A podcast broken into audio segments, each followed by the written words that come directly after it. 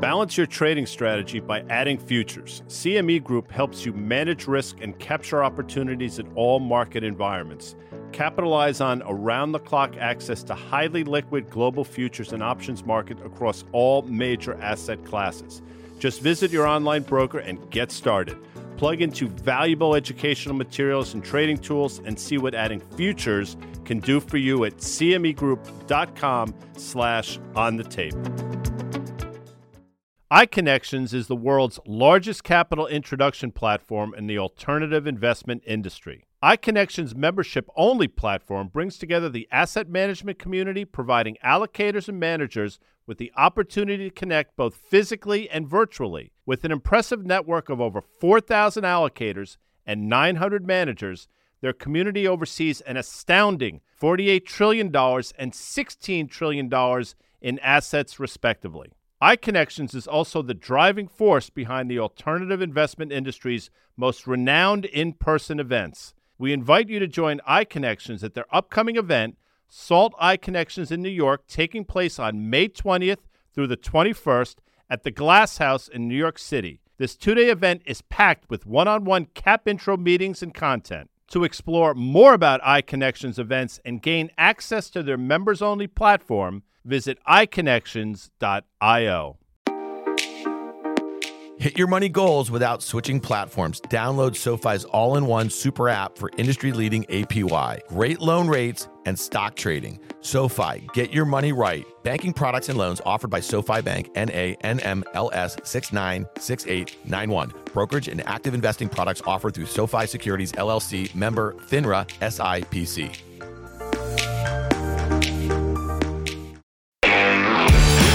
Welcome to the Monday edition of On the Tape. I'm Dan Nathan, joined by Guy Adami, and Liz Young is back. Guy, that would be EY from SoFi. She is the head market strategist at SoFi, where you can do what, Guy? You can get your money right all in one app, and I got to tell you something.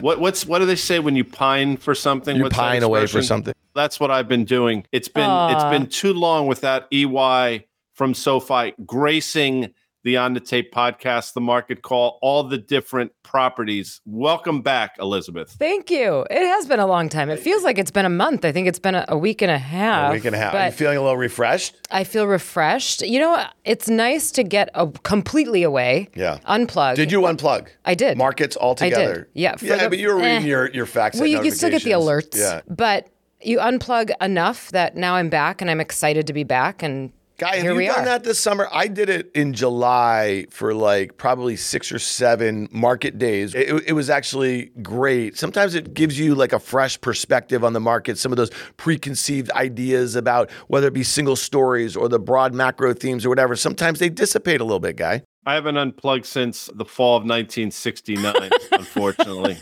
Matt, here that, I am. that is a matter of fact. Listen, we have a huge week. It's it is the some say the doldrums of summer, late summer trading, all that sort of stuff. But there's a ton going on here. There's a ton of earnings. We have a bunch of data this week. We have Jackson Hole, where the Fed peeps are going to be out there. Fed Chair Powell speaking that on Friday afternoon. So we got a lot to go over a preview for this week. But we're also doing a lot on those aforementioned risk reversal media properties. Liz is back with us on Market Call on Thursday. Of course, we're going to have Butters from FactSet. But tomorrow on Market Call, we have Carter Braxton, Worth the Worth Charting. We have Doug Kass. We quote Doug a lot. He writes over at Real Money. Guy and I have known Doug years and years, and he gives us a lot of great stuff for that. So Doug's going to be on Market Call on Wednesday. And then we also have Tony Dwyer of Canaccord, which we all love and respect. Tony, and that's going to be on our on the tape drop. I have Katie Stanton of Moxxie Ventures. She's going to be on OK Computer this week. So we got a lot to go. it's a big week. It's a big That's week. a real big week. We like to talk, Liz, around here. I We don't know if you noticed that here. Oh. But here's what I would say. Wait a second. Elizabeth's back. Yeah. Did she even comment on the new desks? This this I desk did. is You were, if you were here, you would have been I'm able to greet me in person. Guys in his skiff, his risk reversal media you look- skiff. he looks like he's in some kind of bunker. I love the new desk. Totally different setup. I feel like a real professional. Yeah, you are. Well, you are real.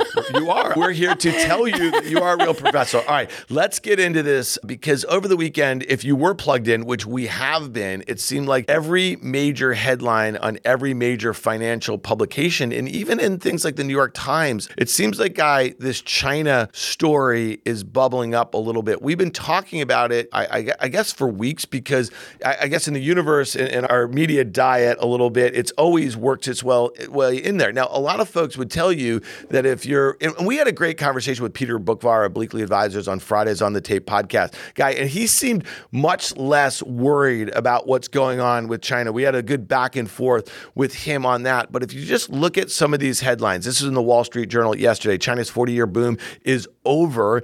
Uh, what comes next was the question. This is in Bloomberg yesterday. China's uh, surprise move to loan rates shows banks under pressure. Another one, run it cold. Why Xi Jinping is letting China's economy flail.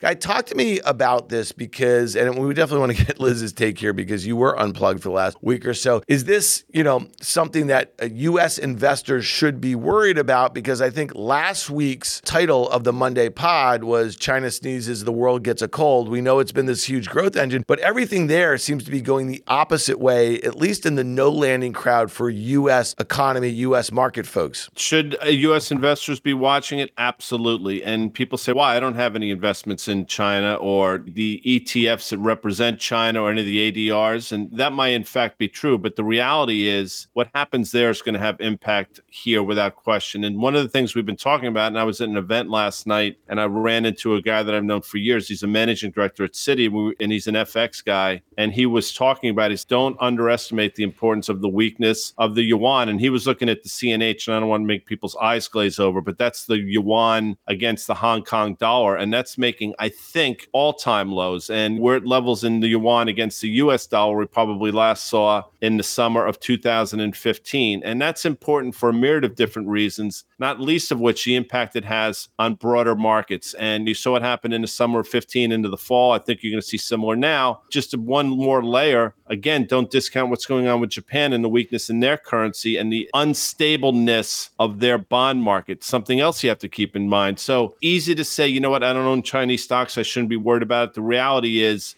whether you own it or not, you should be worried. Liz, does this for us? And it's great to have you back, obviously. But we almost feel like we've had this conversation now four Mondays in a row. You know what I mean? And it almost sounds redundant. And a lot of folks would tell you because we know that there's some very well established, like long term bears on China, and they've been saying the same thing for 10 years, and it hasn't imploded yet. And you can say the same thing right now, maybe week over week to us, and we have been talking about this for months, not just weeks. Or you can say it for those who've been really skeptical for years. But to Guy's point, if you own the S&P 500, a lot of that exposure is tied to the growing middle class in emerging markets. China's a big part of that story, the interrelation with supply chains and the like here. It's a big story, and deflationary readings out of China can't be good for U.S. multinationals. No, the story changed. We've been talking about it for a long time, but it used to be, and this is maybe, let's say, six to 12 months ago, the story was okay, when China finally reopens, it's going to drive global growth, it's going to bring everything back. And then we found out that didn't actually happen and that the consumer wasn't spending as much. And there was maybe more growth concerns over there than we thought. Now the story has become there's a big debt problem in China. They are trying to save the currency or trying to support the currency. It's not really working. And it's pretty obvious to the rest of the world that there's an issue going on.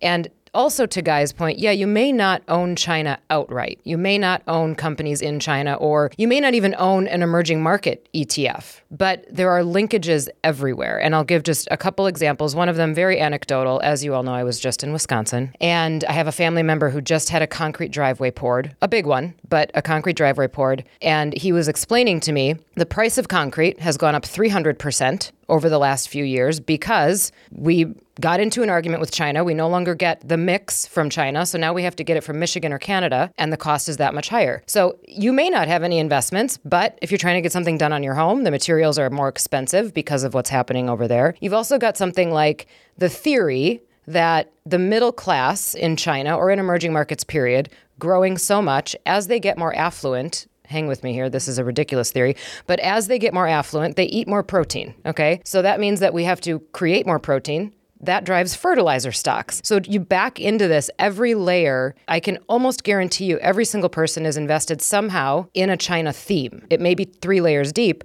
but it is going to affect you. And the last thing is semiconductors. You can't ever talk about semiconductors without thinking about China somehow. So, Guy, just another example that we're playing checkers, and, and Liz over there is playing chess with the with the pork protein fertilizer trade here. Um, I don't even know where to go with that. No, but listen, that makes sense. And the semi one is really interesting because, like lots of folks, it's going to be an election year, and the Biden administration is going to like point to the IRA and, and the CHIPS Act and a lot of this stuff. And a lot of folks will tell you that's great; those are nice headlines, but we don't break ground on fabs here in the U.S. for years, and we don't start rebuilding bridges and the like here for years. And so it'll be interesting to see. I think those are really fascinating to like think about. Oh, they just earmarked hundreds of billions of dollars for this, that, or whatever to prioritize like onshoring jobs or whatever. But in the state of our immigration and the state of some of these anecdotally, also, I was in Arlington, Virginia yesterday going to the container store as a parent does when they're moving in their kid to, to school and everything like that. I did made three trips there this weekend, but on, on a building that looked like maybe a quarter done, a big, maybe an office building or something like that, a residential building, there was a huge sign that said painters needed. Okay. And then it also said it in Spanish. And when you think about that, I, I think this is, guy, maybe the story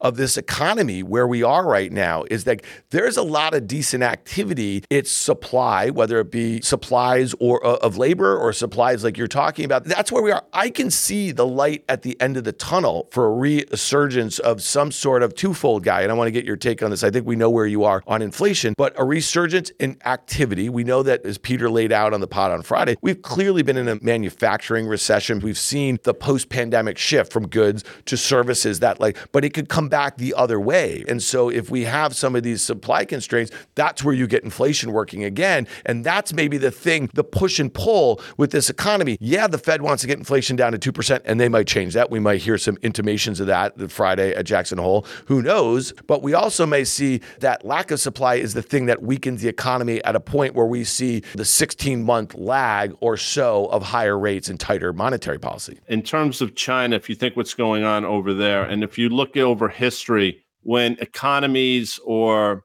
civilizations find themselves in times of duress, a lot of times the answer for that duress or for that economic weakness is to find or engage in some sort of war, quite frankly. And that's littered throughout history, which is one of the reasons you know, a lot of people think China won't do something with or in Taiwan because they're in a precarious position in terms of their economy. I think other people think that when pushed into a corner, that's the exact time that something will happen. I'm in that camp, number one. So that's been a concern.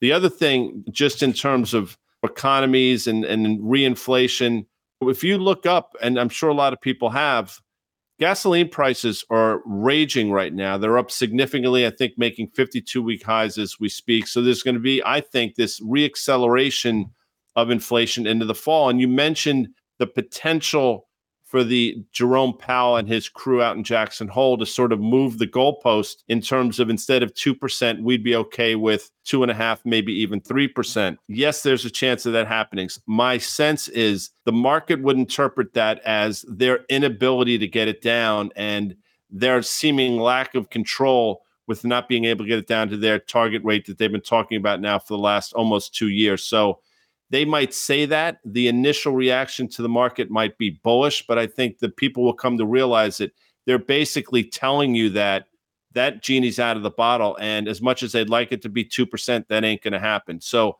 I don't necessarily think that would be long term bullish for the uh, U.S. stock market. All right. So, my only question to you, Liz, and just a pushback to that comment, is it also just an acknowledgement that rates are going to stay higher for longer? Now, I think it's a really interesting point. Okay. CPI was 9% uh, in June of 2022. Okay. So now it's 3%. It's still 3% on top of the year over year 9%. So, to Guy's point, inflation is not going down. It's obviously gone the other way from those really high readings, but it's still high, which is one of the reasons why, if you think the Fed's about to cut anytime soon, unless it's in the reaction to some major sort of event, it's not happening because inflation, even at 3% or 2.5%, is still really high, which is why Fed funds stays bid here. Yeah. So, unpopular opinion, first of all, is that I still think that there is a non zero probability that the Fed does have to cut this year in reaction to some sort of event. If there is a credit event, I don't think they're going to have to do it because inflation comes down and the economy slowly weakens and we fall into this slower part in, in peaceful fashion. But I think that there still is a pretty good chance that we have some sort of event or some sort of headline. If the Fed left the target at two, I think that they could still send a message and say rates are higher for longer. You can leave the target at two and send that message by saying we're not at target yet, yeah. right? And that we're just going to hold steady. That still sends a higher for longer or pause, keep them high sort of message. They don't have to raise the target right. to send that message. I completely agree with Guy. I would add that if they change the target, it not only says we didn't solve this, it says we don't even have the tools to solve it. We're basically giving up and saying the stuff that we have used to control monetary policy, to control the capital that flows in the economy didn't work the way that we thought it would. Somehow the economy is still blowing right through it. People are still spending and we're loading up on debt it's not working, so we're going to raise the target because we think that's about as far as we can get. And I think that's the real problem. Uh, and again, it would probably be met with bullish sentiment in the near term because it would send a signal that they don't have to be as aggressive anymore. But then when people realize, if this is what happens, when people realize that that also means prices stay higher for longer. And to your point, Dan, they never came down. These are growth numbers. These are not absolute numbers. So if that number stays positive, we still spiked up and just plateaued at this higher level, still putting stress on everybody. And I think that's sort of a lost concept somewhere. We're so obsessed with the month over month and the year over year and forgetting the fact that last summer inflation was 9.1% and we're still growing, right? It's still tough. To Liz's point, it is amazing. People just don't seem to understand the components. It's linear in so much it went from nine to three. But then if you really understand what's going on, inflation continues – to rise. And now, if you want to get into sort of the retail vernacular, the year over year comps for inflation, if you think about it through that lens, is that they're actually going to get easier, which again, I think is going to lead to this reacceleration, which is going to be problematic. But if Elizabeth is right, if there is, let's say, a 15 or 20% chance, whatever it is, that they cut rates this year on the back of some event, I got to tell you something. That event's going to be pretty miserable to live through and it's obviously going to have ramifications for the equity market until obviously they do what they're going to do. But Danny Moses talks about this all the time. The, the Fed will always have bullets in their gun, they'll always have sort of ammunition to combat things. The problem is at some point, market participants are starting to call bullshit. And the fact that our yields continue to go higher is suggestive of exactly that. People will buy our debt but you have to give them a higher yield in order to do that. And that is going to continue for the foreseeable future. So interesting, Liz, that you thought non zero chance that they don't cut rates this year. And you said credit event, which is really interesting because to what Guy just said, let's just say there is some sort of geopolitical issue. It could start as an economic blockade of Taiwan with China or something. That would be really inflationary. That was the lesson that we learned from Russia's invasion of Ukraine. And if you think that nat gas to Europe or oil or or wheat is an issue, just wait until it's semiconductors. That that that's targeted there. And we look at the interconnectivity of like the supply chains in, in the West and the like here. And so I guess my point is to the tools in their toolbox, if they lower rates, that doesn't do anything. Like that no, doesn't do, message. guy, right? No, yeah. I know. But what I'm saying is is like if the act of isolating Taiwan and making supplies of semiconductors scarce, okay? Because we've already put advanced chip bans on China, you know what I mean, as it relates to our companies selling to them. Lowering rates won't do a thing. It will almost exasperate inflation in a lot of ways. And so if we have scarcity, it's going to cut down the flow and movement of people and the stuff like so to me to talk to uh, me a little bit about that because that's a tool that won't work and they're going to have to get creative. Now one thing guy I will tell you is that I think this Fed is getting increasingly increasingly creative in the tools within their toolbox. I don't think they would lower rates specifically about an issue like that. It would have to be an issue like that occurred and it caused financial markets to stop functioning as like in. March. And so what they did Correct. was they got really easy. Correct. Right. And they created a loan program. Right. So that's to your point about creativity. There would probably be some sort of creative solution. But it's really more about the message and the message that we have now trained market participants to receive, which is when the going gets tough, the Fed saves the day. And they're going to have to continue to get creative to do that and to keep that up. Otherwise, if you just let it go, if they send a message where it's, you know what, we're not going to save it this time, the market is going to be left to its own devices, I think people would absolutely panic, right? So there has to be some sort of intervention. I agree with that. And quickly, in terms of the what you know, you wonder what the credit event could be. Elizabeth's been gone in one of the most interesting week and a halves in global bond markets as I've seen in quite some time. Just look again, we talk about it. I get gets gets a little wonky, but Japanese yields continue to go higher. The weakness in the yen is something you absolutely have to watch, and that will start to feed on itself. The largest owner of United States Treasuries, unfortunately, or for depending on your lens are the Japanese. I think one of the reasons uh, our bond market continues to get whacked is because I think the Japanese are probably selling treasuries to try to support their currency unsuccessfully, by the way, and that continues. And again, China. What my point of all this is somebody or some entity is going to blow up on the back of the move again that we are seeing in the yield market. You know, right before our very eyes, the re-steepening of the yield curve here in the United States is taking place. Unfortunately, it's a bear steepening, something we talk all the time. It's steepening because the 10-year yield continues to climb. And as we're sitting here now, it's probably either side of four and a quarter percent. A lot of people think this is a top. Maybe it is in terms of yields. Other people like Bill Ackman think yields are going significantly higher.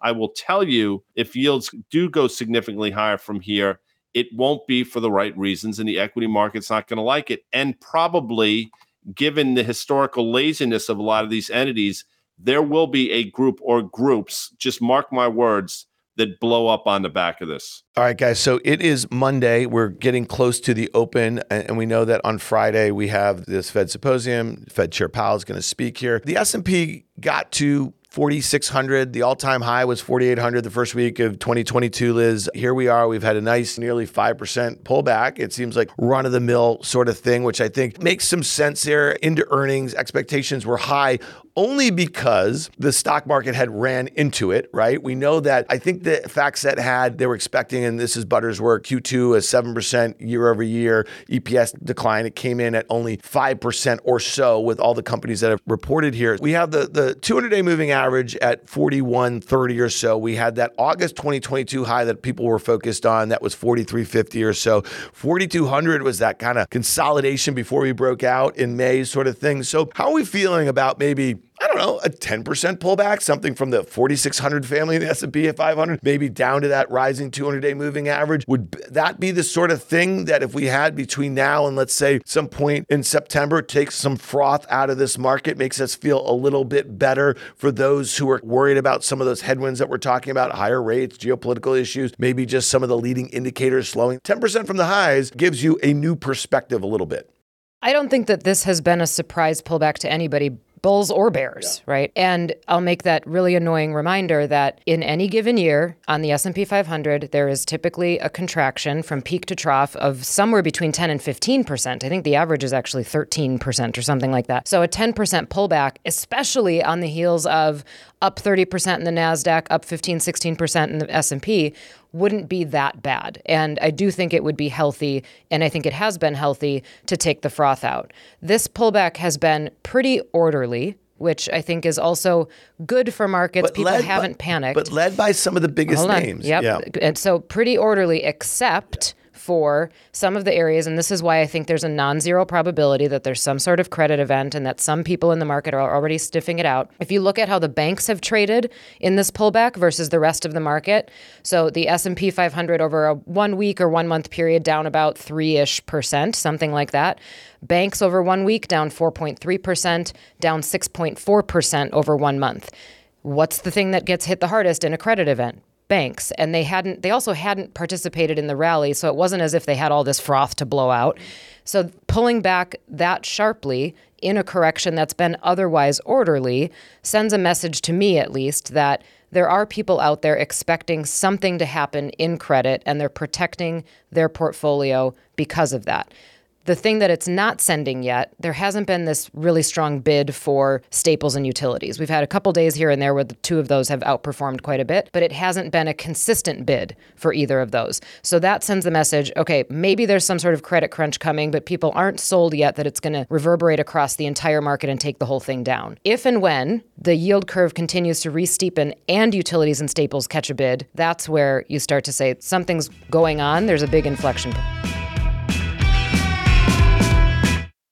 With CME Group's micro sized futures and options, you can access the same transparency and liquidity of the benchmark contracts with less upfront financial commitment. Diversify your portfolio and manage your exposure with the flexibility of CME Group micro contracts in crypto, metals, FX, energy, and equity indices. Learn more about what adding futures can do for you at cmegroup.com/micros iConnections is the world's largest capital introduction platform in the alternative investment industry. iConnections membership only platform brings together the asset management community, providing allocators and managers with the opportunity to connect both physically and virtually. With an impressive network of over 4,000 allocators and 900 managers, their community oversees an astounding $48 trillion and $16 trillion in assets, respectively iConnections is also the driving force behind the alternative investment industry's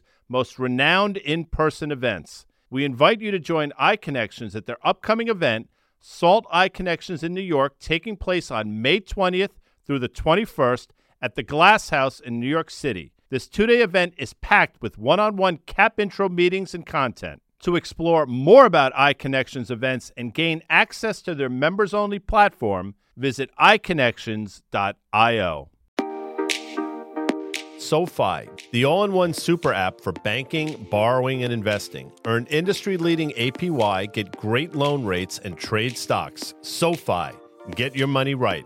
Banking products and loans offered by SoFi Bank NA, NMLS 696891. Brokerage and active investing products offered through SoFi Securities, LLC, member FINRA SIPC.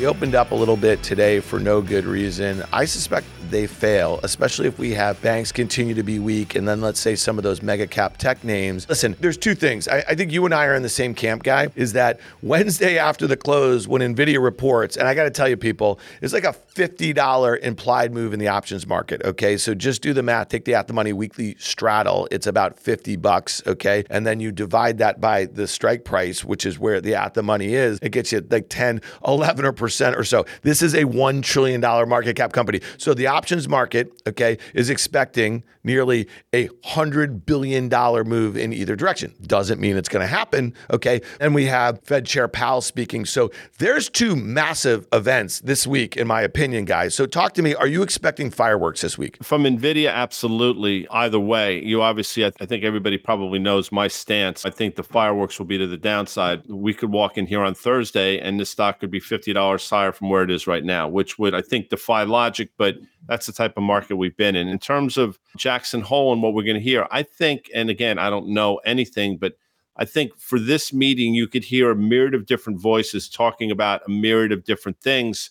Because I think what they're going to try to do is just throw out as many test balloons as they possibly can to see the reaction that the market will have. Because quite frankly, I think they're at this point where they could go either way, and I think they could make a cogent argument for going either way. It's just the question is really what is going to be the interpretation by the market, and obviously the subsequent price movements on the back of it. But I don't think you're going to hear a single voice out of that meeting. I think you're going to hear a host of different voices with, quite frankly, a myriad of different messages. Okay, Liz, putting your strategist hat on. So last thing before we get out of here, if we were to see the S&P, let's just say there is some downward volatility for the rest of this week. Let's say we get back to let's say 4200 or so, which is basically let's call it 150 S&P points on a 4200. That's just a few percent away. It's not unlikely here. What are some areas that you want to like talk to our listeners about where you start picking in, in a way? And really like from a dollar cost averaging sort of scenario. I think we all can agree that some of the stuff that got us here here. There was a broadening out per se of the market away from some of the mega cap tech stocks. We know that the relative performance of the SMH, the semiconductors, had been lagging over the last kind of month or two. What are some areas that you'd want to get some exposure to if we had a 10% pullback? Because again, I think we all can agree is that, and Guy mentions this all the time, is you can say it now, but then when we're down there, sometimes it feels a little different. And so curious at areas where you, in a panic, you would feel like, okay, I could start dipping my toe back in the water in this sector. So even pre-panic, as I mentioned before, some of the staples and utilities haven't really caught a bid. If I had to pick one of those, I would pick Utes, and I think you can probably toe into those now because in a panic, if things work as planned, those should rally pretty well. If in a panic as well, bonds would rally, right? Treasuries would rally. Now, that doesn't look like it's happening in the last couple weeks, but if the market works as it should and that relationship has broken down over the last year and a half, if that relationship comes back into play, then you want to have exposure there as well. Where you can nibble that feels maybe a little counterintuitive, I know I just talked about banks trading poorly. They would trade even more poorly, especially if it were a credit event. But banks aren't the only industry group in the financial sector. And the sector is pretty attractively valued and has seen even a further pullback. So looking at things like diversified financials and dipping your toe in there. I still think healthcare, although it's been underwhelming and unimpressive, but because of that, it means it's probably not that overvalued, right? And it's almost an ignored sector in times when things are so driven by interest rates and so driven by China or whatever the case may be. It has been kind of ignored. I think that's a place that you can look at too. Guy, uh, you know where I'm going to go in a panic. I'm going to do my Qs and twos. Okay, I'm going to be buying really what I mean the 20 year, the TLT, and, and buying the QQQ. There's a breakout level in the QQQ. It's 325 guy from May. If it were to round trip the entire move, and again that would be on the heels of Nvidia. If Nvidia were to guide down, this thing's going much lower. It's going back to that 330, 325 level. I don't mean in a straight line, but I mean over a period of time. They're going to take all the froth out of this AI trade out. And at that point, the QQQ, because we know those top seven or eight names, makes up, okay, 50% of the weight of it. That's how you play this long term secular shift because all of the companies, not just the ones that have been focused on the Apple, the Google, the Microsoft, even the Tesla or something like that, Tesla's gone from 300 to 215 in a straight line over the last couple of weeks. Get that exposure. I think you do it without the idiosyncratic risks. What are some areas, Guy? I know you're going to probably say gold. What are some other areas you'd be looking to pick at? I agree with you on that. I think energy, it's going to surprise people. Again, if you look, OIH is hanging around this 340 level. Some of the individual names are starting to get on their horse once again. So I think energy is a space that I think is going to catch a bid, and it has caught a bid into the middle of the summer. I think that will continue into the fall. Healthcare for sure. The individual names, the stories that we're seeing out of the likes of Eli Lilly, Obviously, Amgen's been a horse. I think those names could continue. So for me, it has been and will continue to be energy and healthcare. All right. That was good. We got Liz back. How about yeah. that? We got Liz on Thursday on the market call. Really excited about that. So it's great having your sunny disposition back. I think a lot of our we got a lot of we got a lot of email. Like, where the hell's Liz? Aww. I mean, there was a little bit about People that. miss you. Yeah. All right, Guy Adami, thanks so much. We got a big day. Guy and I are going to do a podcast a radio show, and then a TV show. That would be CNBC's Fast Money. next on, week, I got to tell you, people, Liz is going to be in studio with Guy and me next Monday. Sirius XM Radio, Business Channel 132. Please call in. That number is 844 942 7866. That's Business Channel XMSR, Sirius XMSR, Business Channel 132. Next Monday at noon, call in, pick Liz's brain a little bit. You know what I mean? It's a great place to be in Liz's brain, right, guy? You, you and I, I are know. up there. I don't know. I don't know if it is all the time. time. All right. All right. No, and we'll even let Elizabeth pick the music, which what? is, I can't believe I'm just saying oh, that. No, but. it's going to be a lot of like pink guy and maybe yeah. some T Swizzle. You ready for a, a little, little T Swizzle? A little brandy guy. Oh, yeah. Uh, that'll be good. All right. It's all uh-huh. Liz. It's all Liz next Monday. Check it out. All right, Liz, thanks so much for being back here. Thank you for having me. Bye, everyone.